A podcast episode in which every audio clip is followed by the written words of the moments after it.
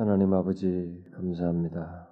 아, 이 시간에 우리가 가지고 있는 조건을 넘어서서 아버지 앞에 나와 함께 기도하며 은혜를 사모하며 주의 말씀을 통해서 우리에게 권면하신 것을 듣기 위해서 나왔습니다.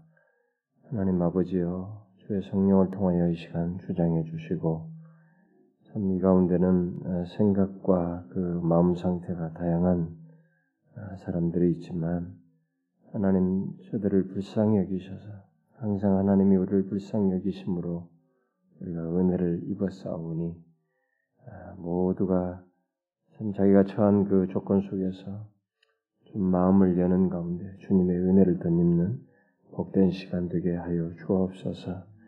우리가 함께 기도할 때 주님 기도 중에 임하시고 참이 아, 시대와 우리들의 필요와 이 절박한 영적인 충만과 부어주심이 필요한 이 시대, 우리의 기도를 들으셔서 이 시대를 향하여, 교회를 향하여, 우리 가정과 우리 개인들을 향하여 그렇게 은혜를 부어 주시옵소서. 간절히 구하옵고 예수 그리스도의 이름으로 기도하옵나이다. 아멘. 자, 오늘은 마태복음 19장 27절부터 20장 16절까지 우리 한 절씩 교도하도록 합시다. 19장 27절부터 20장 16절까지 교도하겠습니다. 이에 베드로가 대답하여 가로되 보소서 우리가 모든 것을 버리고 주를 쫓아 싸우니 그런지 우리가 무엇을 얻으리까? 예수께서 가라사대 내가 진실로 너에게 이르니 세상이 새롭게 되어 인자가 자기 영광 보좌에 앉을 때 나를 쫓는 너희도 열두 보좌에 앉아 이스라엘 열두 지파를 심판하리라. 또 내 이름을 위하여 집이나 형제나 자매나 부모나 자식이나 전토를 벌인 자마다 여러 배를 받고 또 영생을 상속하리라. 그러나 먼저 된 자로서 나중되고 나중된 자로서 먼저 될 자가 많으니라. 아, 전국은 마치 품꾼을 얻어 포도원에 들여 보내려고 보내려고 이른 아침에 나간 집주인과 같으니 제가 하루 한 데나리온씩 국군들과 약속하여 포도원에 들여 보내고 또 제 3시에 나가보니 장터에 놀고 섰는 사람들이 또 있는지라 저에게 이르되 너희도 포도원에 들어가라. 내가 너희에게 상당히 주리라 하니 저희가 가고 제 6시와 제 9시에 또 나가 그와 같이 하고 제 11시에도 나가보니 섰는 사람들이 또 있는지라 가로되 너희는 어찌하여 종일토록 놀고 여기 섰느냐? 가로되 우리를 품꾼으로 쓰는 이가 없음이니이다 가로되 너희도 포도원에 들어가라 하니라. 저물매 포도원 주인이 청지기에 이르되 품꾼을 불러 나중 온 자로부터 시작하여 먼저 온 자까지 싹을 주니라 하니 제 11시 온 자들이 와서 한 데나리온씩을 받거늘 앉아 온 자들이 와서 더 받을 줄 알았더니 저희도 한 데나리온씩 받은지라. 받은 후 집주인을 원망하여 가로되 나중은 이 사람들은 한 시간만 일하였거늘 저희를 종일 수고와 더위를 견딘 우리와 같게 하였나이다. 주인이 그 중에 한 사람에게 대답하여 가로되 친구여 내가 네게 잘못한 것이 없노라. 네가 나와 한 데나리온의 약속을 하지 아니하였느냐? 내 것이나 가야로 알아 나중은 이 사람에게 너와 같이 주는 것이 내 뜻이 내 것을 가지고 내 뜻대로 할 것이 아니냐? 내가 선함으로 네가 악하게 보느냐 그와 같이 나중된 자로서 먼저 되고 먼저 된 자로서 나중되니라. 이제 제가 이거 오늘 어, 우리가 20 그 1장부터 예수님께서 구체적으로 예루살렘에 입성하셔서 이제 십자가의 그 최종적인 여정을 하는 그 내용인데 음, 이제 그 부분으로 들어가기 전에 예수님께서 이제 제자들에게 여러 가지 자신이 이제 십자가를 지고 죽으셨다가 부활하시고 난 네, 떠나셨을 때 예, 제자들이 이제 어떻게 어, 자기 뒤를 위해서 그 자기가 해오던 사역을 할 것인지 바로 그런 것을 교훈하기 위해서 여러 가지 교훈들을 하고 있다고 그 전까지 20장까지가 그 교훈이에요. 그런데 오늘 내용을 거기까지 다 해보려고 그랬는데 너무 양이, 양이 많은 것 같아가지고 좀 어정쩡하지만은 이게 지금 연결된 내용이죠. 앞에도 중복되고 똑같이 여기서 또 한 20장에서 또 나오기 때문에 연결된 내용이니까 이것만 오늘은 좀 살펴보도록 하십시다. 자, 우리가 지난 시간에는 이 앞에 오늘 내용 그 27절 이전에 이게 부자 청년 내용이 나왔었죠. 부자 청년의 얘기 나왔는데 부자 청년에게 예수님께서 말씀하셨죠. 그 모든 소유를 팔아 아, 팔고 나를 조치라 이렇게 얘기하셨는데 그는 못했습니다. 그런데 이제 그 말을 다 들었을 때 음, 베드로는 자신들은 모든 걸 놓고 주님을 쫓았잖아요. 성경 보면 다 버리고 주님을 쫓으니라 이렇게 나갔단 말이에요. 이들은 자기들은 다 주님을 보고 이제 다 뒤로 하고 쫓았기 때문에 베드로가 질문을 한 것입니다. 이제 예. 여기 이 얘기 구원 얻는 사람 이 말을 했을 때 거기에 맞물려서 그럼 자기가 집 버린 사람은 어떻게 되는가 이렇게 거기에 연관돼서 질문하는 거죠. 보소서 우리가 아, 모든 것을 버리고 주를 쫓아 싸우니 그런지 우리가 무엇을 얻으리까 이렇게 질문을 한 것입니다. 이게 문맥상으로 여기 대답하여 그랬는데 이제 앞에 어, 심이 적다고 한 것에 대한 맞물려서 나온 이제 표현을 그렇게 한 것입니다. 자 이렇게 했을 때 이제 베드로는 이제 하나님께서 어, 이들이 재물 같은 거라든가 뭐 이런 뭐 직업이라든가 먹고 사는 문제라든가 이런 것들을 의지하지 않고 이게 주님을 좇은 것으로 인해서 이제 28절에도 보니까 어떤 그런 자들에게는 어떤 것이 있을 것이다라고 했는데 여기서 어, 뒤에 나오는 이 비유와 이 27절 이하에 말한 이 내용 사이에서 지금 내용이 반복되고 있기 때문에 마지막에 가서 먼저 된 자는 나중 되고 나중 된 자는 먼저 된다는 말이 있기 때문에 이것이 또 이, 여기 21장 1절부터 이 비유 다음에 그때 가서 또 다시 한단 말이에요. 이게 지금 맞물려 있단 말이에요. 확장해서 설명하고 있기 때문에 여기서부터 이제 해석이 어떻게 잡느냐에 따라서 이 해석이 확 달라져요. 과연 주님께서 이 말씀을 하실 때에 지금 약간의 그, 어, 이 27절의 이런 베드로의 질문을 긍정하여서, 긍정하여서 지금 이 얘기를 전개하고 있는 것인가, 긍정, 그 긍정적으로 봐주면서 아니면 거기에 약간 불만스럽게 좀 뭔가 이들에게 교훈할 것을 찾기 위해서 그것에 전적으로 동의하지 않으면서 그들의 동기 속에 어떤 감추인 것을 이렇게 사실은 은근히 지적하시면서 이 말을 하고 있는가?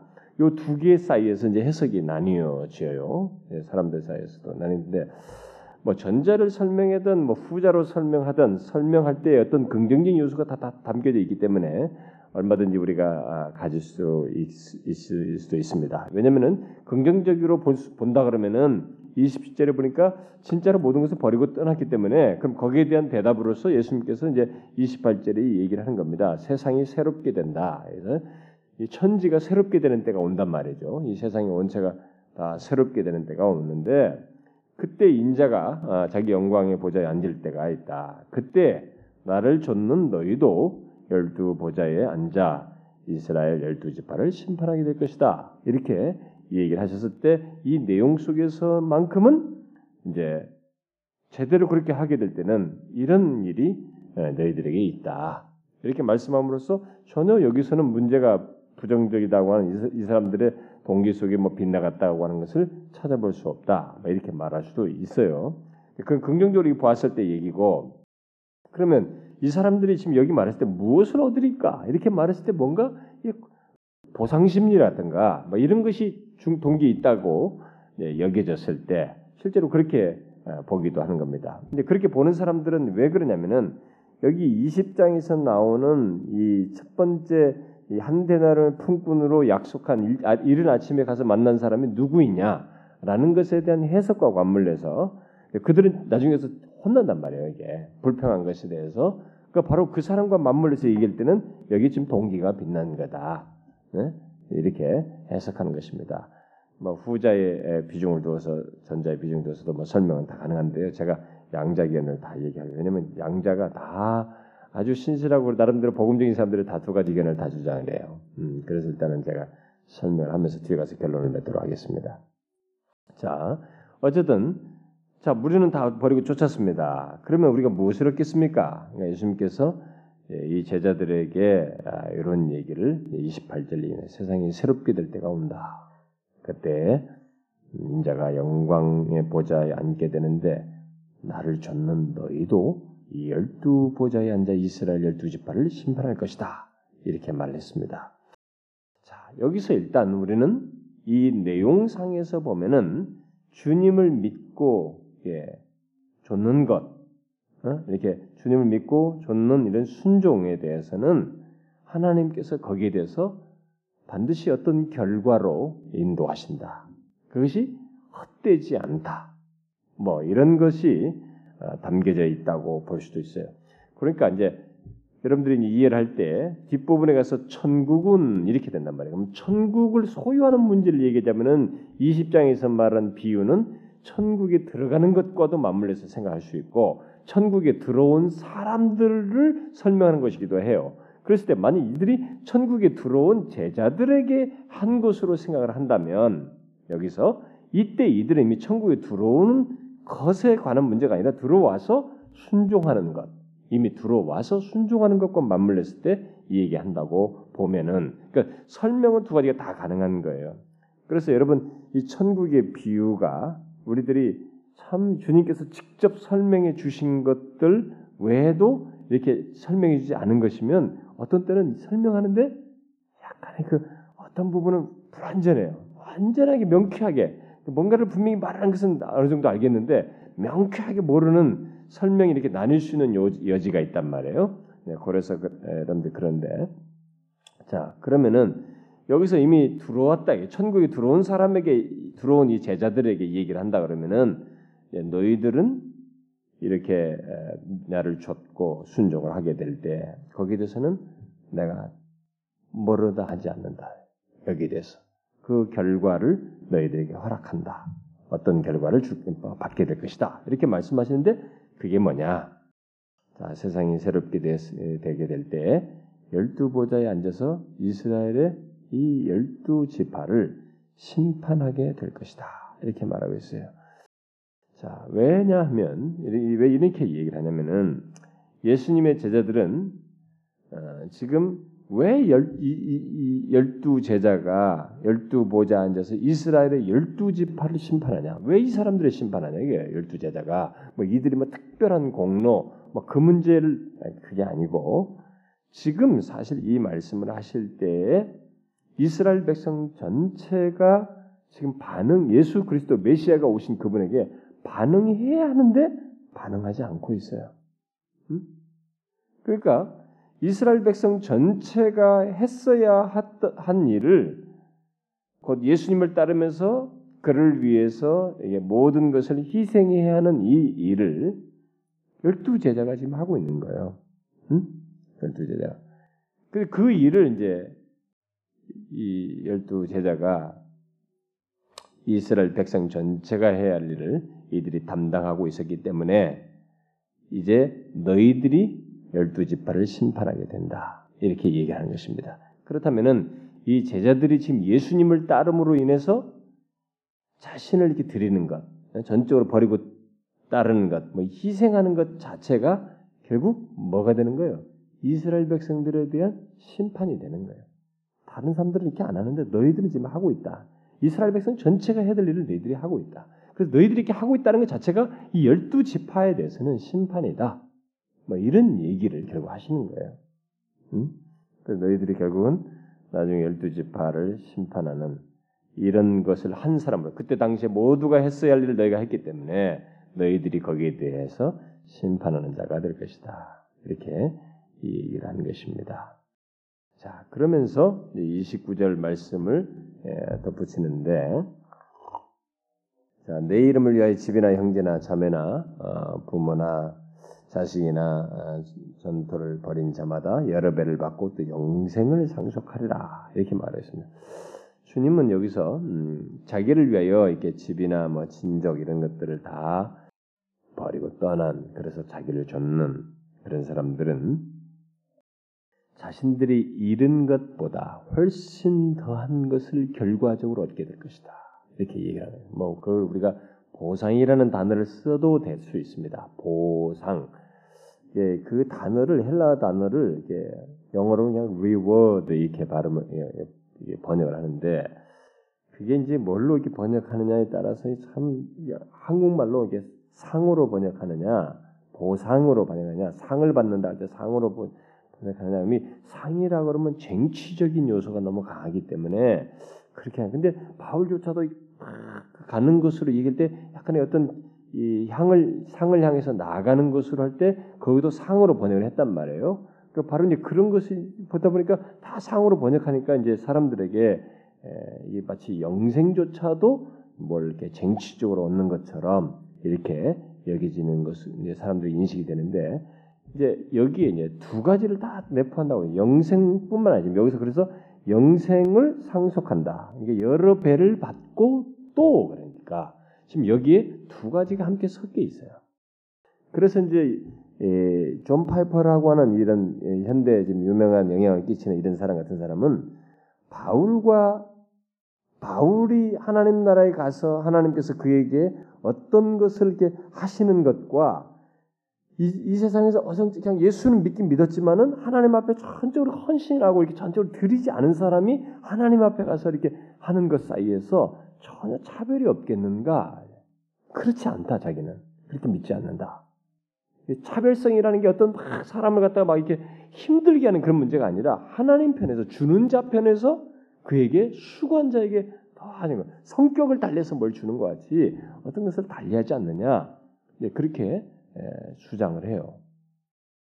참 이 부분에 대해서 어, 참 설명하기가 어렵습니다. 그래서 지금도 이 기독교 안에는 우리가 하나님 나라에 가서 영생을 얻는 것 외에 어떤 상을 얻는다, 이 별도의 상을 얻는다라고 하는 이 상에 대한 성경의 해석을 원문을 그렇게 해석해가지고 그렇게 주장하는 한 큰 그룹과 상과 이런 모든 것은 다 영생 안에 포함된 것이다. 이렇게 말하는 그룹과 두 가지가 있어요. 전자를 저는 어려서부터 계속 배워왔고 신학교에서도 배워왔어요. 근데 이제 저도 이제 전자에 대한 미련을 아직도 못 버리는 사람인데 이제 이것은 경계해야 된다는 면에서 후자도 약간 제가 동의를 하고 싶은 거예요. 왜냐면은 이 상을 얻는다라고 했을 때 이게 마치 사람들이 계급을 낳는 것처럼 어떤 차별성을 거기서 차별적인 그런 것을 상대들이 느끼고 그것으로 해서 어, 천국의 이그 그 가지고 있는 모든 사람이 어, 평등하게 누리는 이런 은혜의 역사들 이런 것들이 마치 예, 차별성 있는 것처럼 해서 그 서로 사이에 갭을 느끼는 것 같은 이런 의식이 우리들에게 어느 식으로든 잔존할 가, 능성이 있기 때문에 그래서 저도 이제 그 전자의 견해를 조금 잘좀 동의를 안 하려고 하는 쪽이 일부가 있어요. 그런데 이제 만약에 그것을 보완한다면 뭐 파이퍼 같은 사람의 말을 따르든 뭐 어떤 식으로 따르든 간에 한다면은 막 정말 그것이 있을 가능성은 우리가 배제하지 못해요. 여기서도 보면은 여러 배를 받고 영생을 상속받는다. 그러면 이 열두 제자는 상속도 받아요. 아니 영생도 받습니다. 그런데 지금 여기서 열두 지파를 열두 보좌에 앉아서 열두 지파를 심판하는 그런 모습을 취하고 있는 거예요. 응? 그러니까 뭔가 지금 이들에게 다른 것이 지금 주어지고 있습니다. 물론 우리들도 거기에 이 이런 것에 너희들도 이 세상을 심판하고 뭘 이런 말이 있기 때문에 우리에도 어떤 그런 요소가 있다라고 말을 할 수도 있습니다. 이 열두 제자와 맞물려서 그러나 발표가 제시한 것처럼 저기 바울이나 이런 사람들과 하나님께서 그에게 더 주고 싶어하는 그 그에게 고유하게 뭘 이렇게 그 이 땅에서 산 것과 맞물려서 주고 싶어하는 선물의 성격이 있는데 그 선물의 성격 그것은 다를 수 있단 말이에요. 여러분 내가 제가 똑같은 가지고 있어도 A라는 사람에게 이걸 주고 B라는 사람에게 이걸 줄 수 있는 것입니다. 근데 이게 A와 B에 이것이 준 것이 다를 수 있는 거예요. 영생은 다 고유하게 같지만 요건 다를 수 있다 이거예요. 그런 논리예요. 그래서 우리가 그런 차원에서 예, 생각하게 되면 우리가 보상이라는 단어가 좀 어렵긴 아, 이게 오해 소지가 있습니다만은 뭘로 번역해야 될지 정말 난감하지만은 여러분들이 이제 그 차원에서 생각을 하면은 어쨌든 하나님께서 나중에 너희들이 잃은 것보다 훨씬 많은 것을 영생과 함께 주실 것이다. 이렇게 일단은 말씀하고 있다는 거죠. 이런 대답을 결국은 너희들이 이 땅에서 이렇게 주님을 위해서 뭔가를 버린 것은 결코 잃는 것이 아니다. 라고 하는 것을 아, 갖게 될 거라 이겁니다. 자, 여러분 한번 우리도 상상을 해봐요.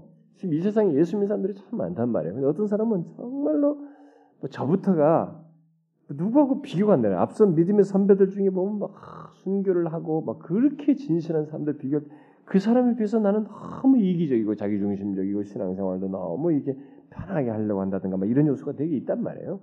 그러면 또 그뿐만 아니라 어떤 사람은 아예 그냥 교회도 겨우 와요. 뭐 희생이라고 하는 게 없어. 그래서 주일 안예배 오는 것도 대단한 희생 치른 것처럼 생각하면서 그렇게 하다가 가는 사람이 있단 말이에요. 음? 하나님 앞에 자기 걸 드리질 않나 뭐 시간을 드립니까? 중요하다는 것들 과연 그들에 대해서 영생을 다 주시긴 하는데 음? 과연 거기에 대해서 아무것도 없다고 해야 되겠느냐? 음? 요, 요 문제에 대해서 정말로 질문이 생겨요. 예, 여기서 지금 두 파가 나뉘어요. 원수적인 사람들. 이 성경이 그 원문을 가지고 어떤 사람은 이 상으로 번역된 말을 다 아니다. 이건 다른 걸로 번역했는다. 이게 조금 원래 그런 개념이 아니다. 우리가 해석 원문 자체를 가지고 다 바꾸면서 설명하는 사람이 있는가 하면 그게 그래도 그 단어 안에는 하나님께서 별도의 그들에게 전혀 그것에 대한 차별성을 느끼면서 마음의 어떤 아픔이나 고통을 겪지 않고 다 감격하는 가운데서 수용하게 되는 어떤 상을 주신다. 이렇게 말하는 자와 나뉘어져요. 근데 저도 후자를 못 버리겠어요. 전자에 대한 경계심도 있지만 이 지금 상을 이렇게 하나님께서 각각을 달리해서 주신다는 것에서 그 미련은 저는 뭐 아직도 못 버리겠어요. 그 요소는 분명히 있을 거예요. 그렇지 않겠어요, 여러분?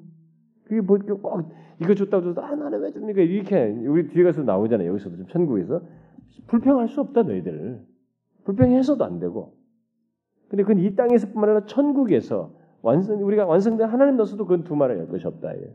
거기서는 또 그런 걸 할 수가 없어요. 거기 와 영생 하나님 나라에 들어온 사람들은 이 자기들이 여기 구원받은 것 자체가 너무 영광스럽기 때문에 보좌에 앉으신 하나님과 어린 양께 이 구원하심이 있다는 것을 다 감격스러 찬양하기 때문에 거기서 아, 바울이 저렇게 하나님께서 인정하시고 저 신실한 사람을 저렇게 인정하는 것에 대해서 아무런 오히려 여기 사랑의 동기를 가지고 다 서로를 생각하고 서로를 존중하고 서로가 기쁘게 하고 서로에게 하나님께서 선하게 하시는 것을 그 삼일체 하나님 사이에 그 교통하는 것과 같은 그 교통의 교통의 그 소스가 우리들 사이에 같이 있을 것이기 때문에 그런 것은 안 가지고 있을 거예요. 그러나 분명히 하나님께서 달리해서 주시는 무엇은 있을 것이다. 바로 요걸 가지고 얘기하는 거예요. 여러분 그렇지 않겠어요? 여러분도 그렇게 생각 안 합니까? 근데 옛날 부흥사들이 조금 이걸 너무 비약적으로 만든 막 개털 모자 썼다. 막 전국 갔는데 누구는 개털 모자 쓰고 누구는 뭐 왕관을 썼다. 근데 그 부흥사들이 우리 우리 인식을 완전 망쳐놔 버렸어요. 옛날 사람들이. 응? 그러니까 당신들이 여기서 엉망을 해가지고 다 전국 가면 개털 모자 써. 근데 거기서도 막 비교식이 빠지는 것처럼 그건 아니에요, 여러분. 천국은 비교식 빠져서 거기서도 또 다시 이렇게 비교식 속에서 영혼이 상하고 죄를 범할 정도면 그건 아니거든요. 거기는 죄가 없는 곳이에요. 악이 현존하지 않아요, 여러분. 그렇기 때문에 그런 일이 있을 수가 없어요. 오히려 다 남들이 더 저렇게 존중하고 사랑하는 것을 더 기뻐하는 상태예요. 단지 그런 가운데서 영생과 함께 하나님께서 달리하는 무엇이 있을 것이다. 이렇게 보는 거예요. 그래서 하늘에 보물을 쌓아두라. 응? 너희들이 뭐든지 이게 뭐 재물만이 아니거든요. 재물을 쌓아두는 것이 일반적으로 얘기한 것이지만 마음 재물 있는 것에 마음이 있다고 하면서 그러나 우리들의 모든 헌신과 이런 것들이 다 그렇단 말이에요. 이것은 우리가 한번 생각해 보려. 저도 여러 그런 데서 여러 교수들이나 뭐 이런 책들도 막 그런 두 장, 두 견해를 읽어봤는데 뭐 이 사람 말도 긍정할 것도 있는데 이 사람 말도 긍정할 게 있어요. 음, 저는 두 개 다 버리기가 좀 어려워요. 미안하지만 한쪽을 경계하면서도 이 내용에 성경에서 말한 이런 내용을 우리가 완전히 뿌리칠 수 없다. 예, 그 이제 신학을 배우는 시기는 막 한쪽에 한 교수가 가르치면 그 교수 말에만 배우거든요. 저도 이제 뭐 교수들이 가르치고 뭐 우리 전통적으로 다 그렇게 가르치니까 때 배워왔으니까 그것만 배운다. 근데 이제 성장해서 하나님의 말씀을 계속 연구하면서 이 양자의 자료들을 다 보고 이게 다 조사해 해볼 때 교수들이 자기 주장을 나름대로 더 많이 연구해서 했을지라도 그 그들이 만들어 놓은 그 자료집을 다 읽어본 바로는 읽어본 다음에도 두 개를 버리기 어려워요. 예, 그래서 이제 쉽게 얘기하는 사람들은 다 의의 멜루가 멀리 있는 다 그냥 그냥 영생과 관련된 것이기 때문에 그 맞아요. 이건 영생과 맞물려서 있는 것입니다. 그런 것도 다 말하는 것인데 그럼에도 불구하고 아무런 차별성을 못 느끼면서도 기뻐하는 받는 쪽에서 주는 자가 기뻐하고 받는 자가 기뻐하는 무엇이 있다. 응? 더하는 것이 있다. 어쨌든 주님은 지금 절대로 이것을 잃는 것이 없을 것이다. 아, 그것을 얘기를 합니다. 그래서 우리가 이 땅에 살면서 어, 뭐 이렇게 막 그 정말 예수 그리스도 이름을 위해서 주님을 위해서 이런 걸 잃어버리는 지금은 뭐 이게 집이나 형제나 자매나 뭐 전토를 벌이는 이런 일까지 요즘은 안 생기지만 어떤 식으로든 어, 핍박을 받고 모욕을 당하고 조롱을 당하고 뭐 이런 것들이 다 포함되겠죠. 오늘날 예수 믿는 사람들은 이제 요즘 우리들은 이제 이런 핍박이 확실히 없어졌죠. 많이 많이 없어졌지만 그런데 요즘 이렇게 기독교 반기독교적으로 흘러가잖아요. 요즘 세대가 우리 한국 교회가 근데 여기서 이제 넘어가는 사람들이 있거든요. 이 반기독교적인 것 때문에 싫어서 이제 넘어가는. 그러니까 자연스럽게 배교가 일어나는 거예요. 일어나는데 여기에 정상이에요. 그리 해야 기독교가 살아나는 것이. 그 지난번에 여기 수일날 성교사님 그 얘기했잖아요. 그 교회가 어? 핍박과 기도가 있을 때 이 교회가 성장했다고 거기 모슬렘 지역에서 그냥 딱 멈췄다잖아요. 그게 예, 그게 없어지니까 핍박이 없어지니까 희한하죠. 우리 영, 영혼 상태는요 핍박할 때 강성해집니다. 이 영적인 영역의 문제는 핍박이 있을 때 확실히 견고해져요. 그리고 시련이 있을 때 그래서 강해지는 거예요. 마음고 편하고 문제 갖고 다 내 마음에 내 결정에 따라서 가고 안 가고 막 이렇게 될 때는 좀처럼 이게 안 되는 거예요. 깊어지지가 않습니다. 견고해지지가 않아요. 그래서 어 이제 주님은 우리가 자기를 위해 주님을 위해서 어 포기해야만 하는 것을 음, 포기해야만 하는 것에 대해서 예, 백배 그랬는데 하여튼 많이 거기에 대해서 갚아주실 것이다 라고 얘기를 하고 있습니다. 자, 그러나 그 보상에 대한 결정권은 누가 가지고 있는가? 어? 결정권은 주님의 권한에 있다라는 것입니다. 이런 것들은 이제 뒤에서 나오는 거 맞물리는데 이런 것을 이렇게 뭔가를 주는 것, 영생과 뭘 이렇게 그에게 더하는 이런 것은 이제 여기서부터 20장으로 연결된 내용이 다 연결시켜서 봐야 됩니다. 이것은 전적으로 주시는 분의 결정권에 달려 있는 거예요. 그 주시는 분이 기뻐서 그리고 그러니까 받는 자도 반드시 기뻐서 받아야 돼요. 여기 대해서 시비를 걸어서는 안 된다는 것이 이제 20장 내용으로 다 연결되는 거예요. 전적으로 이것은 주님의 권한이에요. 그분의 판단에 따라서 하는 것입니다. 그래서 그분의 판단은 우리의 생각하는 것과 다를 수 있다는 것을 우리가 20장의 이 내용에서도 보게 되는 것입니다. 그분의 판단은 우리 생각과 다를 수 있어요. 그래서 우리는 누가 주님을 위해서 많은 것을 희생하였다고 해서 뭐 특별한 지위와 어떤 대우를 받아야 된다고 요구할 수 없어요. 이게 이제 이 내용 오늘 읽은 전체 본문에 연결돼서 이런 주님께서 주시는 문제에 있어서 그는 절대적으로 주권자이고 어, 여기에 대해서 내가 이렇게 많이 했으니 이렇게 해야 됩니다. 이렇게 요구할 권한이 없다라는 것입니다. 하나님으로부터 받는 무엇에 대해서 인간은 권리 주장을 할 수가 없습니다. 내가 이런 이렇게 희생했으니까 이런 특별한 지위에 있어야 되고 이런 대우를 받아야 됩니다. 이렇게 말할 수 없다는 것입니다. 이건 잘 유념하셔야 됩니다. 우리들이 신앙생활하면서 자꾸 어떤 자기가 마땅히 받아야 할 무엇이 있는 양 이렇게 하나님 앞에 요구하고 그런 사고를 가지고 신앙생활을 하는 것은 정말로 신앙생활을 잘못하는 것입니다.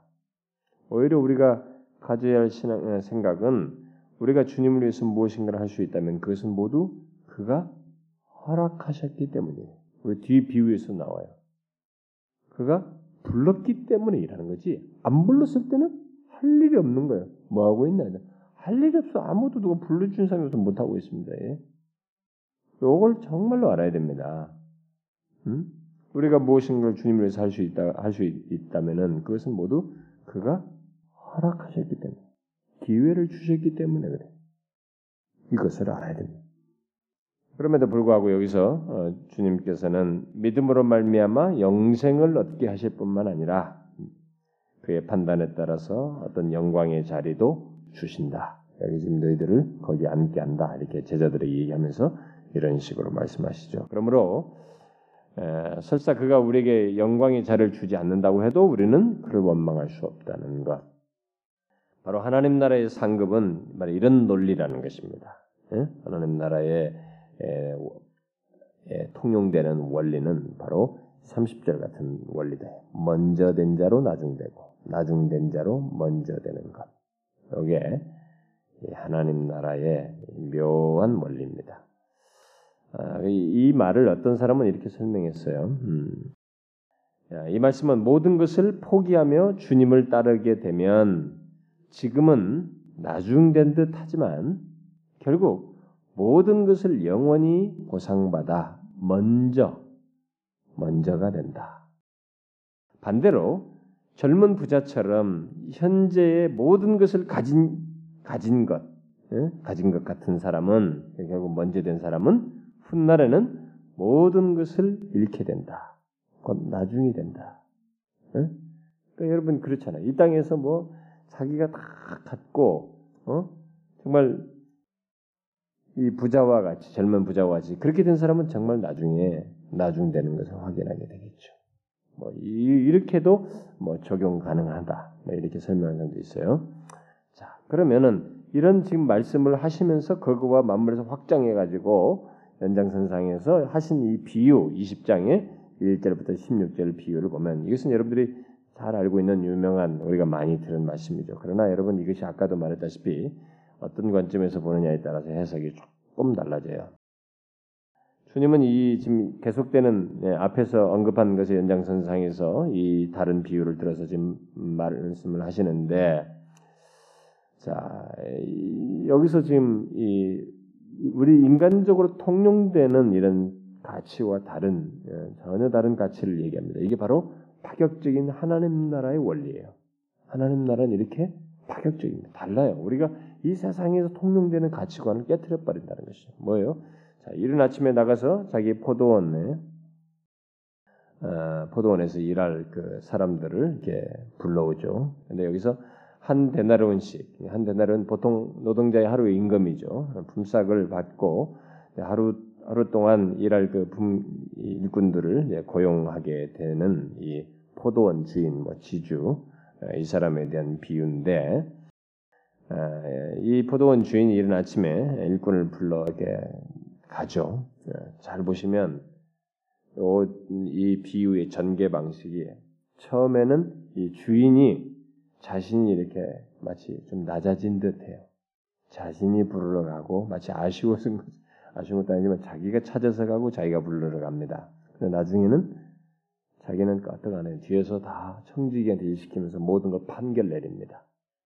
어, 여기 그래서 이 비유의 이 주인이 누군지 바로 하나님이시면서 이 땅에 하나님을 대변하는 예수 그리스도를 말하는 것으로 말하는 거예요. 예수 그리스도가 이 땅에 오실 때는 마치 자기를 낮추셔서 오셨지만 나중에는 어떻게 돼요? 그런 높아지셔요. 이런 이제 논리적인 이 여기는 다 역전의 역전의 논리가 여기 작용하고 있습니다. 여기에서는 네, 그걸 지금 우리가 주목하면서 보면 되겠죠. 자, 그래서 이른 아침에 이 인권을 불러가지고 그 다음에 이제 거기에 약속을 하고 막 한 대대로 주겠다 약속하고 이제 데려왔어요. 그런 뒤에 주인은 제 3시에 또 일꾼들을 불러 간 겁니다. 이 제 3시는 우리 오늘날 우리들의 시고 말하면 약 9시경 이렇게 됩니다.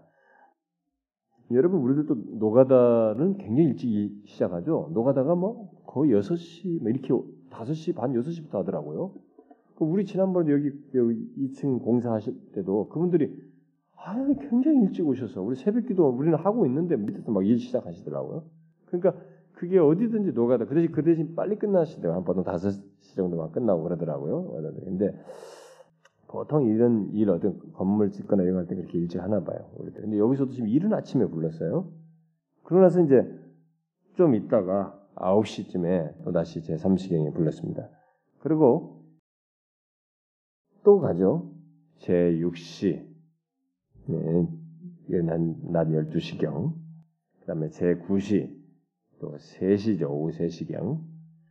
그리고 일할 시간이 1시간밖에 남지 않은 제 11시. 약 5시경에 나가서 일꾼들을 다 불러왔습니다.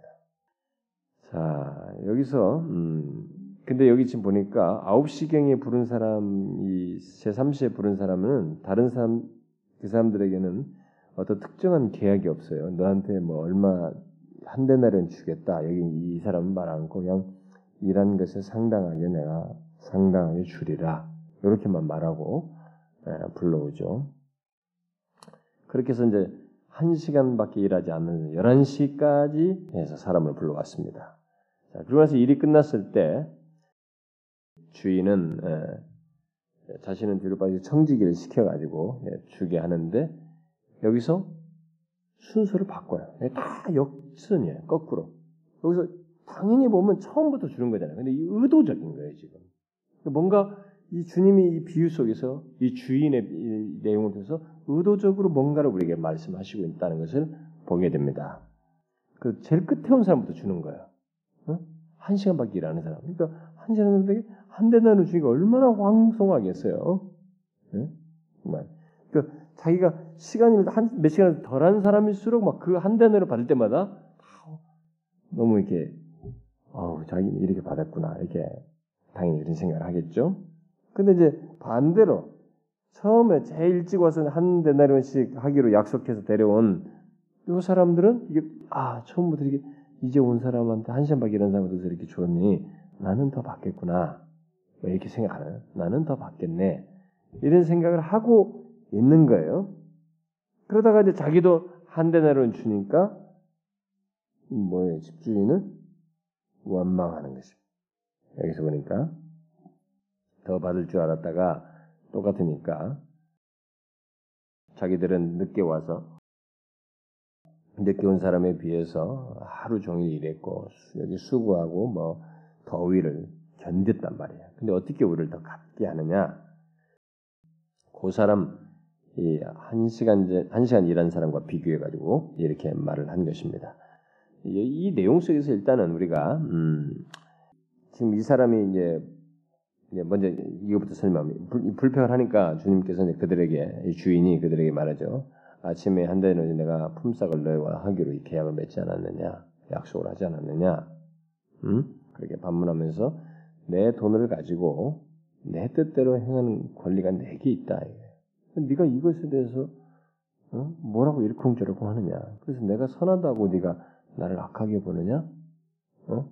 이렇게 내돈 가지고 내가 이렇게 하냐. 그러니까 이거 굉장히 주권성을 강조하는 것입니다. 음? 그래서 자기 뜻대로 행할 권리가 자기에게 있다는 걸 주장하면서 어, 그러나 이 그래서 이 조금 일한 자에 대한 주인의 관대함이 이게 이 사람이 질시하는 것에 대해서 주님께서 결국 탓하는 거죠. 이 주인이 네가 그에 대해서 질시하고 또 나에 대해서 내가 그렇게 했다고 나를 악하게 보는 것은 바람직하지 않다. 예, 이렇게 이 얘기를 하는 것입니다. 자, 일단은 이 내용 속에서 우리는 이 주인이 아침 일찍 온 어, 사람보다 다른 사람들에게 더 많은 양의 선물을 준 것이 된 셈이죠. 실제로 보면 자기들은 그 받을 자격이 없는데 그만큼 받았으니까 자기는 더 많은 선물을 받은 셈이 됩니다.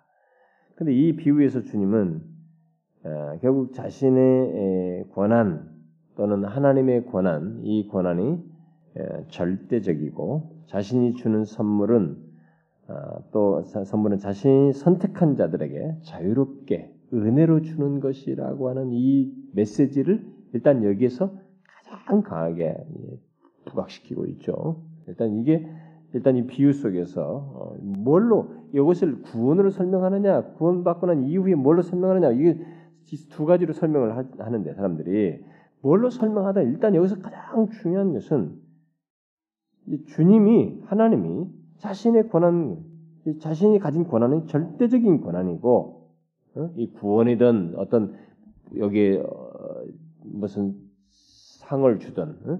여기 어떤 보상을 하든 이 부분에 있어서 자신이 절대적인 권한을 가지고 있으며 자신이 주는 이 모든 것은 선물의 성격을 가지고 있다. 선물이다. 그리고 이것도 자기가 선택한 자들에게 자유롭게 은혜로서 주는 것이다. 이것은 은혜로서 주는 것이다. 라고 하는 메시지를 가장 강하게, 네, 중요하게 핵심적으로 해서 말하고 있습니다. 그래서 그런 사실이기 때문에 누구에게 얼마를 주느냐, 저 사람은 왜 저렇게 하느냐 이런 것을 가지고 우리가 내가 받은 상급이 내가 받은 이, 내가 받은 이 구원의 이런 은혜와 어떤 하나님부터 받은 무엇이 적다라고 하나님 앞에 불평할 수 없다는 거예요.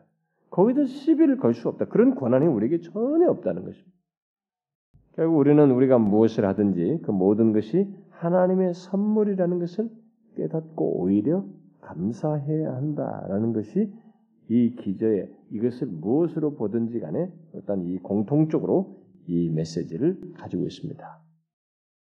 자, 그러면서 주님께서 다시 16절에서 나중된 자가 먼저 되고 먼저 된 자가 나중될 것이다. 이렇게 말씀을 다시 반복하셔요. 이제 이런 내용을 통해서 우리는 어떤 결론에 이것이 지금 두 사람 이 앞, 앞에 한 대 나라온 처음 아침 일찍 온 사람과 한 시간 남겨온 사람 사이에서 보는 것처럼 우리가 현재 이 두드러진 지위를 차지하고 있는 어떤 사람들이 나중에 가서 음? 나는 왜 거기 이렇게 했으니까 마땅히 앞서 있어야지 왜 이건가 이렇게 말한다거나 나중에서는 어, 나는 너무 뒤에 있어서 난 받을 수 없는데 나는 막 그렇게 그럴 만한 사람이 아닌데 그런데 자신이 이렇게 똑같이 앞에 서 있는 이런 경험을 하게 된다. 하나님 나라의 이 통용되는 아주 이상한 원리가 바로 이거다. 그래서 주님이 여기서 일단 어, 이런 특별한 하나님 나라의 진리를 말해주고 있다는 것입니다. 자, 자 그러면 여기서 반복되고 있는 먼저 된 자가 나중되고 나중된 자가 먼저 된다. 우리는 이 말을 거의 격언처럼 쓰고 있죠. 그래서 예수 모르는 사람들도 요걸 씁니다. 어디서? 그러면서 어, 나중된 자가 먼저 된다. 알겠어? 하여튼 열심히 해서라도 네가 이렇게 하면 뭐 그래가지고 전혀 은혜 원리에 의해서 이 단어를 쓰는 게 아니라 인간들이 가지고 있는 자신들의 어떤 생활 방식이나 가치관에다가 이 이것을 격언처럼 많이 써요. 이 세상에서도. 근데 그게 아닙니다. 이 주님은 이 말을 통해서 하나님 나라의 아주 파격적인 특별한 이 통용 원리를 하나 우리에게 소개해 주는 것입니다. 여러분 옛날에 구원 얻는 믿음이란 무엇인가 우리 존 맥아더 목사님의 그 책을 우리 교인들은 다 성경 공부 시켰는데 옛날에 공부했던 사람들은 그때 이 비유를 설명했던 것을 어, 읽어서 기억을 할까요? 음? 어? 기억하고 있을까요? 기억하고 있습니까? 옛날에 다 공부시켰는데. 음? 그때 이, 요걸 맥아더 목사님은 요걸 어떻게 설명했냐면 나중된 자가 먼저 되고 먼저 된 자가 나중되는 요것은 실상 당사자의 입장에서는 아니 먼저 된 자가 당연히 먼저 돼야 되는데 이게 똑같이 결선에 도달하는 것이다. 둘 다. 어? 이게 각자에게 느낌에 있어서 결국 먼저 된 자가 나중되는 느낌만 가질 뿐이지 결국은 먼저 왔는데 결국 자기도 도착점이 똑같고 어, 그래서 나중됐다라고 하는 의식을 자기가 갖는 것이죠. 그리고 이제 먼저 된 사람은 이게 아니 나중된 사람은 당연히 자기는 뒤에 있어야 되는데 어 자기도 똑같이 결선에 도달해 있는 어? 이런 결론은 이게 이제 하나님 나라의 원리다. 그래서 자기 의식으로는 어 자기는 나중됐으니까 이게 먼저 될 수가 없다라고 생각하는데 먼저 돼 있는. 네, 그래서 이것을 이제 영생을 얻는 것, 구원을 얻는 것에서 우리들은 누구나 다 이와 같다. 저기 10대에 예수 믿는 사람이나 50대에 예수 믿는 사람이나 죽기 직전에 강도처럼 구원을 받은 사람이나 먼저 됐거나 나중 됐거나 도달한 점은 꼬르니 점은 똑같다. 영생이라는 차원에서 볼 때. 이 말을 바로 이런 특이한 게 하나님 나라의 원리가 바로 이걸 말한다. 이렇게 해석을 했죠. 기억하는 사람은 기억하는데 다른 사람도 못하네. 예, 그래서 이제 이 하나님 나라의 그 방식으로만 이렇게 통용될 수 있지 이 세상의 가치관으로는 이런 일은 성립이 안 되죠. 어, 성립이 안 돼. 바로 이것을 통해서 예수님께서 지금 하나님 나라를 얘기하는 것입니다. 그러면 자 먼저 여기서 한 가지를 얘기하고요. 음. 이, 그래서 이 비유를 이제 천국에 들어가는 것으로 말을 돼. 천국은 이래. 천국은 이와 이와 같으니 이렇게 쓰니까 이 천국에 들어가는 것, 곧 우리의 구원과 관련해서 이제 말을 하게 되면은 예, 존 맥아더 목사 말한 것처럼 그렇게 볼 때 이 비유는 하나님께서 어떤 사람이든 어느 시기 어느 나이에 부르든 여기에서 각각을 다 해서 왜 나는 지금도 저 일찍부터 모태 신앙이라고 하면서 어려서부터 신앙생활하고 지금 영생 나는 뭐 이 세상에 다른 것도 뒤도 돌아보자 모든 걸 다 버리고 주님만을 쫓았는데 이제 겨우 말에 죽기 전에 나를 구원해 주십시오. 이제 죽기 전에 가지고 어저뭐저 병상에 누워 가지고 갑자기 거기서 주님을 믿겠다고 말이야 다 영접해 가지고 한 사람은 어떻게 똑같습니까? 음? 이렇게 할지 모르지만 이 부분에 있어서 구원과 관련해서 말할 때 이것은 동일하게 구원을 받는다. 그래서 존 맥아더 목사는 여기서 일체 상급 같은 얘기는 할 수가 없다. 여기는 오직 그것만을 얘기하는 거죠. 상급을 얘기하면 다른 걸 얘기해. 여기서 말하는 것은 바로 구원, 천국이기 때문에 그것만을 말한다. 이렇게 이 얘기를 합니다. 그런데 이 내용에서 이제 또 우리가 생각할 수 있는 건 뭐냐면은 어, 개인도 그렇고 민족도 그렇습니다. 이게 유대 땅에서 지금 예수님 당시부터 예수를 믿었던 이 제자들과 이 1세기부터 믿었던 요 사람들이 복음을 들어서 있던 사람들이 있는가 하면 여러분 이 중국이나 뭐 우리나라 같은 데는 복음이 기꺼이 해봐요. 지금 백몇십 년 전에 믿는 거예요. 정말 우리나라 같은 경우는 11시에 이 전 구원의 역사를 놓고 보면 우리는 정말 11시에 부름받은 사람들. 유대인들은 일찍 부름받은 거예요, 이 사람들은. 응? 여기서. 1세기 성도 들은 아침 일찍 부름받았는데 우리는 11시에 와가지고 구원받은 사람들이라 우리들은 그렇게 참 구원의 역사를 하고 그렇게 보기도 하고 그렇게 설명하는 사람도 있어요. 근데 개인의 일을 놓고 볼 때 개인을 볼때 아까 맥아더 목사 말한 것처럼 우리 개개인을 부르시는 데 있어서도 하나님께서 이 주권자로 이렇게 부르시고 여기에 대해서 주님께서 주권자로 부르시지만 일일이 설명하지 않는다는 거야 구체적으로 왜 저 사람은 저랬습니까? 여기 대해서 왜 내가 얘를 이 사람을 임종 때 부르는지 그 너는 갓나라이 때 나를 부르는지 너는 10대에 부르는지 20대에 부르는지 일체 여기서도 이렇게 하던 내 뜻대로 하는 것이다. 내 뜻대로 할 것이니 이렇게 말해버리지 내 뜻이라는 것 이름 안에서 다 묻혀버리네. 설명을 안 하고 있다는 거야. 응? 이렇게 우리를 부르신 데 있어서 어떤 시점에 나이에 부르면서 굉장히 전적으로 주권적이라는 것입니다. 하나님의 주권적이라는 것을 여기서 볼수 있게 된다. 그래서 이제 이 존 맥아더 목사님 같은 경우는 네 번째 그 양반의 설명을 내가 다시 한번 이렇게 인용해 드릴게요. 그러니까 이 구원을 받는 문제와 관련해서 영생을 얻는 것과 관련해서 말하다 보니까 집주인은 하나님이고 포도원은 이 사람의 해석은 그렇습니다. 포도원은 결국 하나님의 통치, 구원의 어떤 영역인 하나님 나라를 말하고 품꾼은 이제 바로 천국에 들어온 하나님, 또이 섬기는 사람들, 들어와서 하나님을 섬기는 사람들, 예, 뭐 이런 사람들을 말한다 그러고 또 여기서 일한 날, 뭐이 시간이 있죠. 이 시간은 한 사람의 인생을 말한다. 그리고 여기서 저물었다. 네, 저물었을 때는 아, 영원한 세계로 들어가는 시점을 말한다. 네, 그렇게 해석을 하고 있죠. 그리고 이 데나리오는 결국 영생을 말하는 것이다. 하나님의 은혜로 준 선물, 영생을 말한다. 이렇게 설명을 하면서 이 내용 속에는 몇 가지 예, 구원의 어떤 진리가 여기에 담겨져 있는데 일곱 가지 구원의 진리가 담겨 있다. 라면서 얘기했는데 제가 그것까지 일단은 한번 말씀해 드릴게요. 다시 한번 여러분들 공부하는 차원에서. 첫째는 구원의 사역을 주권적으로 시작하시는 분.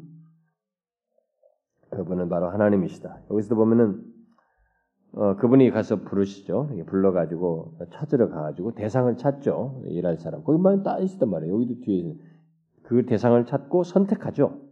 이 부르고 선택하는 대상을 정하는 이 부분에서 하나님이 구원 사역은 전적으로 그분의 주권에 있다. 어, 주도 주권적으로 그가 시작하신다. 그다음 두 번째는 하나님이 구원의 이 조건을 정하신다. 구원의 조건이라는 것은 여기서 데나리온을 주겠다. 너에게 한 데나리온을 주겠다. 하면서 우리가 이거 어, 이, 그래서 뭐 너가 뭘 하면 이긴다는 게 아니라 내가 지금 너에게 천국을 줄 때 천국에서 주는 이 선물은 바로 데나리온 영생이다. 젊은 부자에게 영생을 얘기했단 말이에요. 영생을 얘기했지만 이 젊은 부자는 그 조건을 수용을 안 하는 거죠. 영생이라고 하는 귀한 것을 자신이 세상에 대한 미련 때문에 그 귀한 것을 붙잡지 않는 그 조건을 붙잡지 않는 그런 일이 있었다. 자, 세 번째로 하나님은 끊임없이 사람들을 자신의 나라로 부르신다. 몇 번이고 나가죠. 아침부터 나오고 몇 시간에 몇 시간에 나오고 계속 나가는 것처럼 하나님은 마지막 때까지 결국은 끊임없이 사람들을 자신의 나라로 부르신다. 마지막 이 역사가 구원 역사가 끝나기 전까지. 그다음 네 번째는 하나님이 구속하신 모든 사람들은 그분을 위해서 기쁜 마음으로 일한다. 여기 다 기쁜 마음으로 일하고 있죠. 일단은 일을 기쁜 마음으로 하고 있습니다. 자, 그다음 다섯 번째는 하나님은 음, 자신의 곤궁함을 알고 있는 사람들을 불쌍히 여기신다. 장터에 나가서 기다리는 사람들이 어, 뭐, 너왜 여기 있냐니까 뭐 불러준 사람이 없습니다. 그러니까 자신들의 공공한 것을 고백할 때 그런 사람들 고백하는 자들에게 하나님께 선물로 내가 너에게 일 시켜주겠다 가라 보도원으로 가라 이렇게 어, 그러니까 하나님은 이게 구원을 우리에게 줄 때도 무작위로 그냥 전혀 나 구원 같은 필요 없어요. 교만하고 막 이게 자신이 의로운 채 하는 사람에게는 구원이 사실상 안 주어진다는 거죠. 이런 맥락에서 보면 그래서 여러분 뻣뻣한 사람 있잖아요. 자기 스스로 어렵다고 여기는 사람은 주님은 어차피 이 세상에 올 때 가난한 자를 치료하기 위해서 왔지 뭐 건강한 자는 필요 없 자기가 건강하다 나는 어렵다 주님 같은 거 필요 없다 구원 같은 필요 없다는 사람한테는 구원이 안 주어진다 주님이 바로 그런 맥락에서 이런 얘기를 하고 있는 것이죠. 그다음 여섯 번째는 하나님은 약속을 지키신다. 반드시 잘 지키신다는 거죠. 한 대날은 약속한 대로 그대로 다 주었다는 거죠. 영생을 준다는 아, 그 다음 마지막으로 하나님은 약속하신 것을 틀림없이 주시지만 또한 항상 우리의 자격 이상으로 넘치게 주신다. 그러니까 우리에게 주시는 것이 우리가 받을 자격이 없는 우리 우리의 조건과 자격에는 정말로 황송한 그런 결과를 우리에게 넘치게 주신다. 그게 이제 여기서 얻을 수 있는 구원의 진리다. 이렇게 말했습니다. 자, 이제 여기에 이제 제가 좀 덧붙여서 설명을 하나 해야 될 것이 있어요. 이 비유와 관련해서 여러 가지 비유의 해석들이 있지만은 이 비유를 해석하는 데서 좀 더 추가적인 설명들이 있습니다만은 제가 좀 덧붙이고 싶은 것은 음, 이 비유를 해석하는 데서 가장 사람들이 지금 맥아더 목사님에게 탁탁탁 정리해서 결론적으로 뭐 어떻게 배경이 왜 그렇게 해석하는지 설명을 잘 안 하지만은 많은 학자들이 비유의 해석자들이 굉장히 많은 비유 전문가들이 비유 하나님 나라 비유를 해석하는 사람들이 여기서 이, 이 사람이 누구냐 이 첫 번째 이른 아침 부르는 사람이 누구냐 이것 때문에 갈려요 두 패로 쫙 두 패로 갈립니다. 그러니까 요 해석을 어떻게 하느냐에 따라서 지금 이게 이제 내용도 조금 달라질 수도 있는 거예요. 근데 맥아더 목사님 같은 경우도 지금 그런 거 일치 안 하죠. 존 맥아더면 이걸 얘기를 안 합니다. 여기 품꾼을 들어온 사람들은 다 지금 뭐예요? 아까 하나님 나라에 다 들어온 사람들 여기 어? 다 들어온 사람들이다. 예? 천국에 들어와서 하나님을 섬기는 사람들이다. 이렇게 다 해석하거든요. 여기 뒤에 와서 오해하고 이렇게 원망하는 이 사람들조차도 결국 다 들어온 사람이다. 이렇게 해석을 하고 있는 거예요. 좋습니다. 그러니까 거기도 설명 안 하는데 그러면 이 처음에 들어온 사람이 누구냐? 아니 첫 번째 회한 사람이 누구냐? 그리고 여기 비유에서 가장 중요한 핵심이 누구냐? 여기서 사람들이 많이 나누는데 이, 이, 성, 이 말씀에서 은혜에 초점을 두는 사람들은 음? 은혜에 초점을 두는 사람은 주관적인 나라고 하는 것, 나를 생각하고 나라는 주관적인 입장에서 해석하는 사람들은 대부분 여기서 가장 핵심 포인트가 11시에 온 사람이다. 이렇게 해석한다는 거예요. 대부분의 사람들이 은혜를 많이 받았다 우리가. 근데 여기서 제일 중요한 것은 11시에 들은 사람이 아니에요. 그것은 여러 가지 설명 중에 이제 전적으로 은혜이다. 사람이다라고 하는 걸 설명하는 것을 부각시키는 여러 사람 중 여기 뭐 육시, 구시 다 두는 사람 중 하는 하나일 뿐이죠. 근데 이제 설교자들이나 이런 사람들은 아무래도 감동적인 부분을 얘기를 하다 보니까 거기에 다 초점을 맞춰요.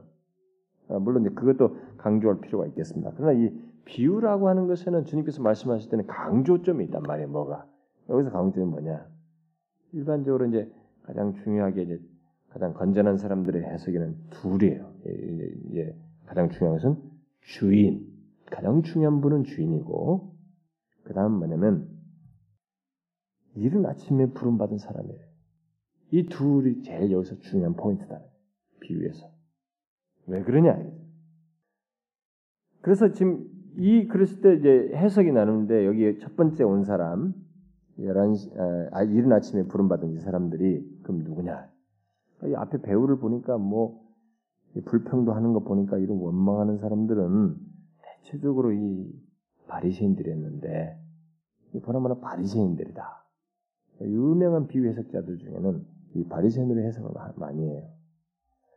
아, 근데 지금 이 문맥 속에서 다 이들이 여기서 포도원에 들어와서 일한 것을 놓고 볼 때, 아, 일한 것을 놓고 볼 때, 그게 아니고, 바로 이 세상이 아직도 유대적인 사고방식을 가지고 지금 주님을 따르고 있는 제자들 을 말한다고 보는 것이에요. 지금 예수님은 여러분이 문맥 속에서 알다시피 제자들에게 자신이 떠나고 난 다음에 할 것을 가르치고 있거든요. 응? 그걸 가르치고 있기 때문에 이들이 지금 깨달아야 돼요. 그 제자들이 여기서 이 비유 설명에서 계속 앞에 문맥에서도 지금 제자들에게 지금 이 얘기를 하면서 베드로의 질문, 베드로의 얘기와 함께 맞물려서 얘기를 하고 있기 때문에 지금 제자들에게 초점이 맞춰요. 강조를 하고 돼요. 어떤 설명을. 그게 바로 제자들이래요. 그 제자들이 지금 어떤 사고 방식을 가지고 있냐면 이게 지금 유대적인 사고 방식이 좀 쩌들려 있는 거예요 아직까지도. 천국에 대한 완전한 이해를 제대로 된 이해를 안 갖고 있는 거예요. 자꾸 자신들이 먼저 했으니까 그래 나중에 뒤에 가 보면은 우리가 나중에 뒤에 보면은 이제 그 세배대 아들 어머니가 와가지고 우리 좌편 우편에 우리 두 아들 날려달라 이게 하거든. 그러니까 이런 의식이 있는 거예요 자신들이. 아직도 그런 의식을 가지고 있는 거예요. 이 사람들 내가 먼저 이렇게 했으면 우리들이 당연히 뭘 받아야 되자고 우리가 앞에서 베드로도 질문해서 뭘 얻겠습니까? 무엇을? 그러니까 이렇게 말했을 때는 무엇을 얻겠습니까는 주님이 요, 요 말은 주님께서 별로 좋아하지 않는 질문이에요. 부정적이에요. 동기에 좀 빗나갔다는 거예요. 그러니까 이들은 바로 그런 태도를 가지고 있는 거예요. 응? 그 제자들이 잘못된 생각입니다. 자신들은 뭘 당연히 어, 대접을 받고 어떤 자리에 있어야 하고 막 이렇게 생각하는 거죠. 뒤에 있는 사람들 비교한다. 자신들이 이렇게 하고 주님을 따르고 이렇게 쫓는데 그게 아니다. 바로 이제 그 사실을 염두에 두고 지금 말한 교훈들은 공통적인 똑같은 거예요.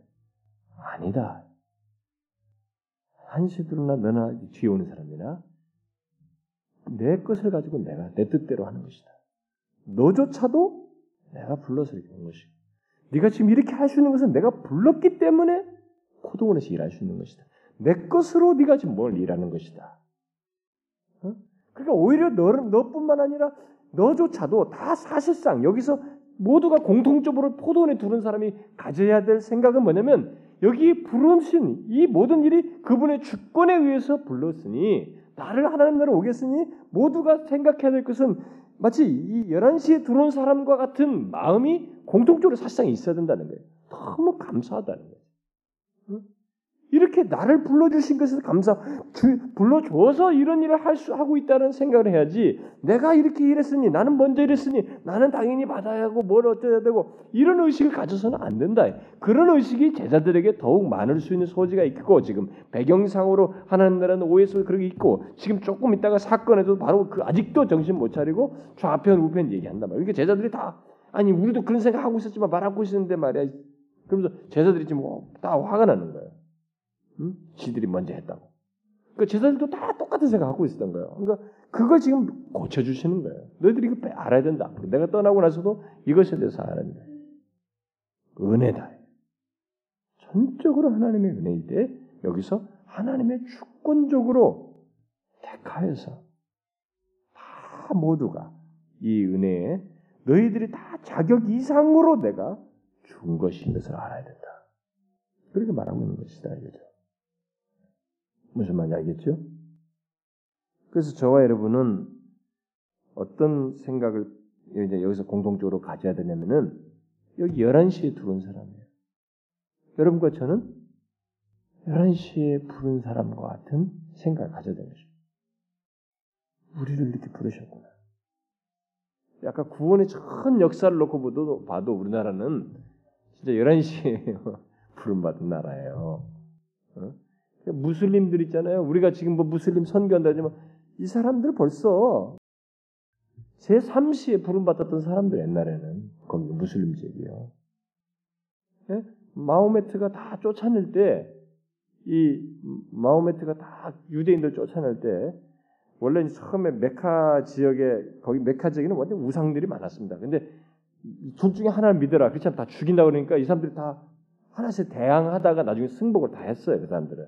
근데 이제 유대인들은 그 아라비아 좀 변두리에서 많이 거하고 있었는데 그 돈도 많고 칼 같은 걸 잘 만들고 이러기 때문에 어쨌든 유대인들을 포섭을 하려고 마호메트가 굉장히 애를 썼는데 어, 처음에는 달래는 식으로 했는데 안 됐죠.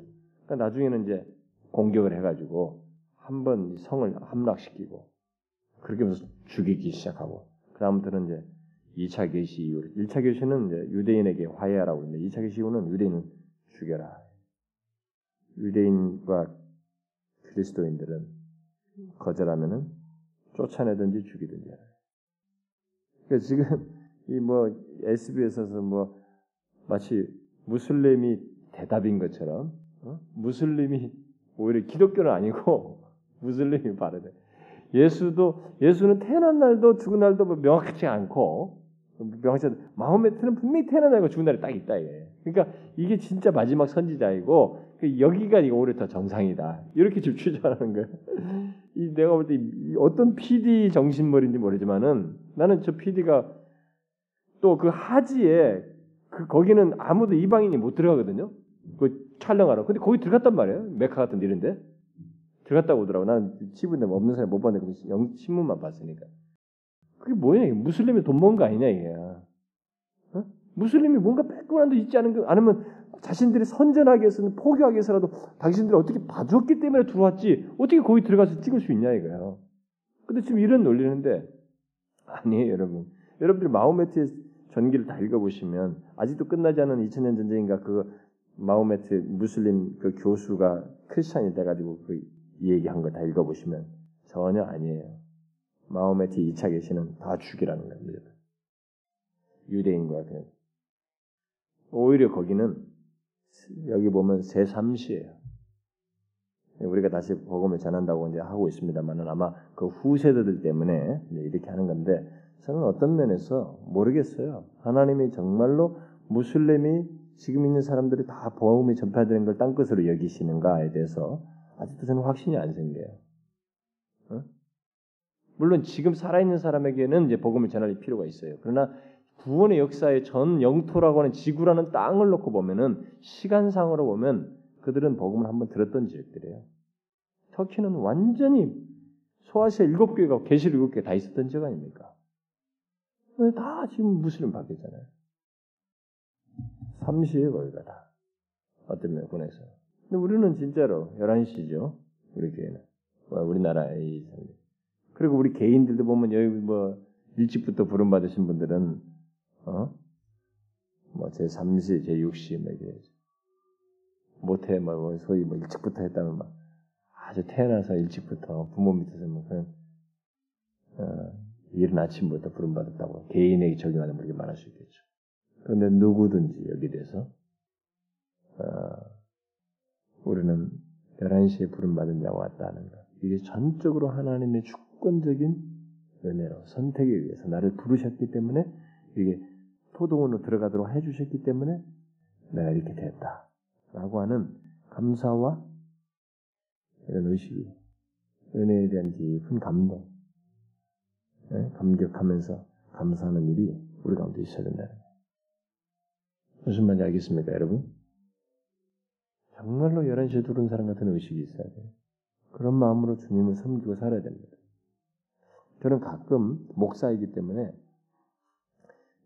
임종하려는 사람들에게 막 어쨌든 이 사람에게 복음을 전해보려고 애를 씁니다. 애를 쓰는데 그런데도 안 받잖아요. 그럴 때 약간 속에서 저쪽에서 약간 화가 나요. 당신 조금 있으면 끝나는데 내가 이렇게 당신에게 복음을 전하는데 이것이 당신의 운명을 완전히 바꿀 수도 있는데 이 기회가 이 기회를 이렇게 우습게 한단 말이지. 어? 11시에 들은 사람의 그 은혜의 복이 얼마나 큰지 이런 걸 무시한단 말이지. 그러면 약간의 이게 꼬아지는 마음이잖아요. 어? 그게 여기서 싹 일어나요. 어떤 때 경험적으로 그런 일이 있었어요. 아무 믿게 안 받으니까. 너무 교만하게. 자기가 지금 죽는 마당인데도 내가 옛날에 여기서 어, 무슨 대학을 나와고 막 아, 무슨 뭘 했고 그걸 죽는 마당에서 울고 먹고 있으니 난 너무 답답하더라 이거요. 아 잊을 수가 없어요. 내가 막 자기가 막 서울대 철학과를 나와가지고 뭐저 아 정말 괴로워 죽겠더라. 복음을 전하는데 지금 자기 혀가 말려들어 죽고 있는데도 그러면서 뭐 당신이 말하는 것은 내가 배운 철학의 지식에 보면 그건 사실 아니다. 이런 식이에요. 그러고 한 2, 3일 뒤에 죽었어요, 그 양반. 제가 한 세 번 정도 갔거든요. 여러분, 저와 여러분은 11시에 부름받은 사람과 같은 의식을 가지고 하나님 앞에 감사하면서 살아야 됩니다. 이 제자들은 이걸 알고 섬겼어요, 앞으로. 아, 그렇군요, 하나님. 정말 이게 내가 그런 사람으로서 주님을 섬겨야 하고 하나님 나라의 제자도의 이 제자도의 길을 가야 되는군요. 이걸 깨닫고 가, 가야만 하는 거예요. 저와 여러분도 다 같이 11시에 들은 사람같이 황송한 마음으로 나를 부르신 하나님, 하나님 나라 부르신 하나님께 감사하면서 인생의 여정을 살고 부름받은 따라서 포도원에서 열심히 일하듯이 기쁨으로 일하듯이 이 하나님 나라 안에서 기쁨으로 열심히 주님을 섬기면서 살다가 저물 때 가듯이 하나님 앞에 가야 된다. 아시겠죠? 자, 기도합시다. 하나님 아버지 감사합니다. 하나님이 우리의 기도를 항상 들으시니 참 기도할 때마다 들으시고 어떤 식으로든 우리에게 역사하실 하나님이시라는 것을 생각하게 될 때 기도하는 시간이 우리에게 복되고 또한 소망과 기대를 갖게 됩니다.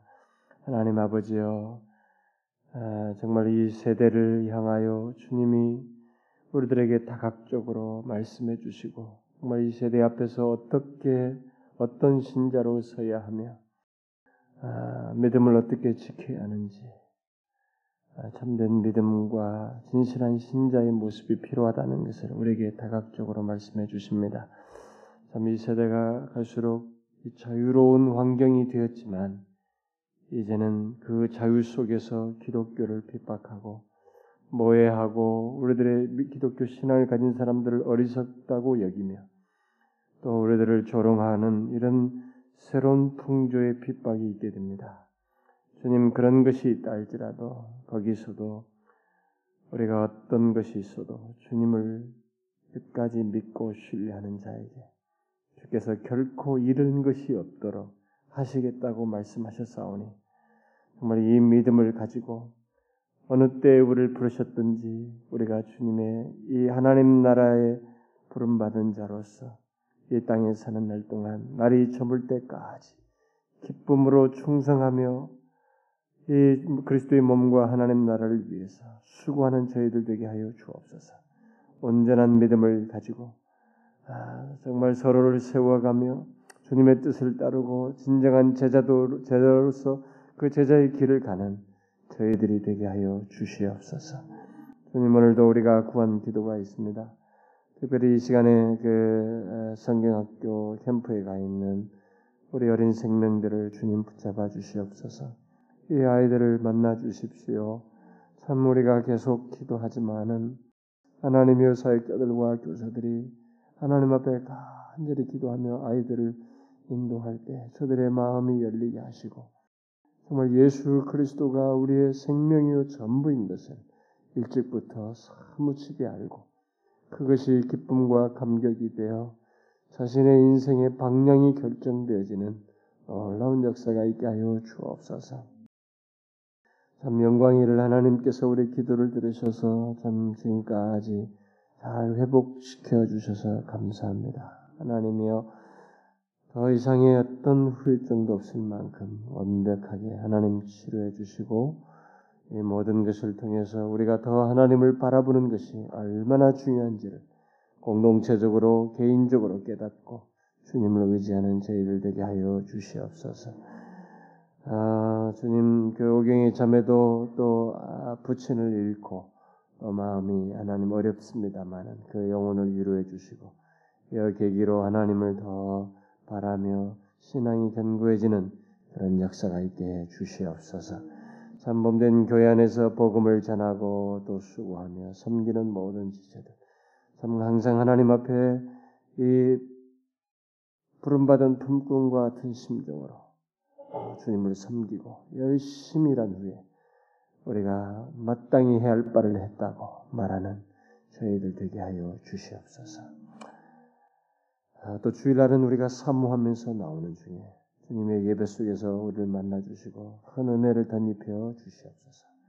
간절히 구하고 또 여기 모인 지체들 각자에게도 개인적인 필요가 있는데 그들의 간구와 하나님의 현실적인 필요와 몸의 건강과 장래와 하나님의 영육 간의 모든 상태, 또 마음의 권고함들, 하나님의 이런 필요조차를 살피셔서 은혜를 주시고, 특별히 예수 그리스도를 인격적으로 만나기를 소원하고 구원을 갈망하는 영혼에게 주 예수 그리스도께서 만나 주시고 은혜를 덧입혀 주옵소서. 예수 그리스도의 이름으로 기도하옵나이다. 아멘.